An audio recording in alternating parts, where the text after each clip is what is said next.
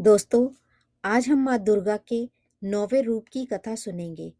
माँ दुर्गा की नौवी शक्ति का नाम सिद्धिदात्री है।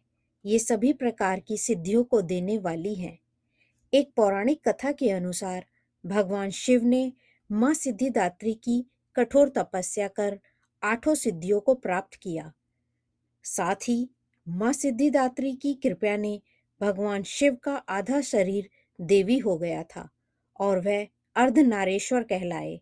माँ दुर्गा का यह अत्यंत शक्तिशाली स्वरूप है। शास्त्रों के अनुसार देवी दुर्गा का यह स्वरूप सभी देवी देवताओं के तेज से प्रकट हुआ था। धरती पर अनेकों राक्षसों का जन्म होने लगा था। ऋषि मुनि तथा सज्जन लोगों का रहना बहुत मुश्किल हो रहा था। इसी बीच जब पृथ्वी पर महिषासुर नामक दैत्य के अत्याचार बढ़ गए तब उस दानव का अंत करने के लिए सभी देवतागण भगवान शिव तथा विष्णु जी की सहायता लेने पहुँचे।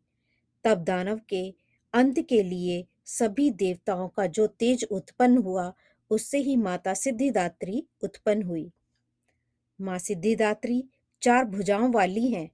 माँ के दाहिने तरफ़ नीचे वाले हाथ में चक्र है और ऊपर वाले हाथ में गदा है और माँ के बाएँ हाथ में शंख और ऊपर के हाथ में कमल का फूल है और माँ कमल के फूल पर विराजमान है।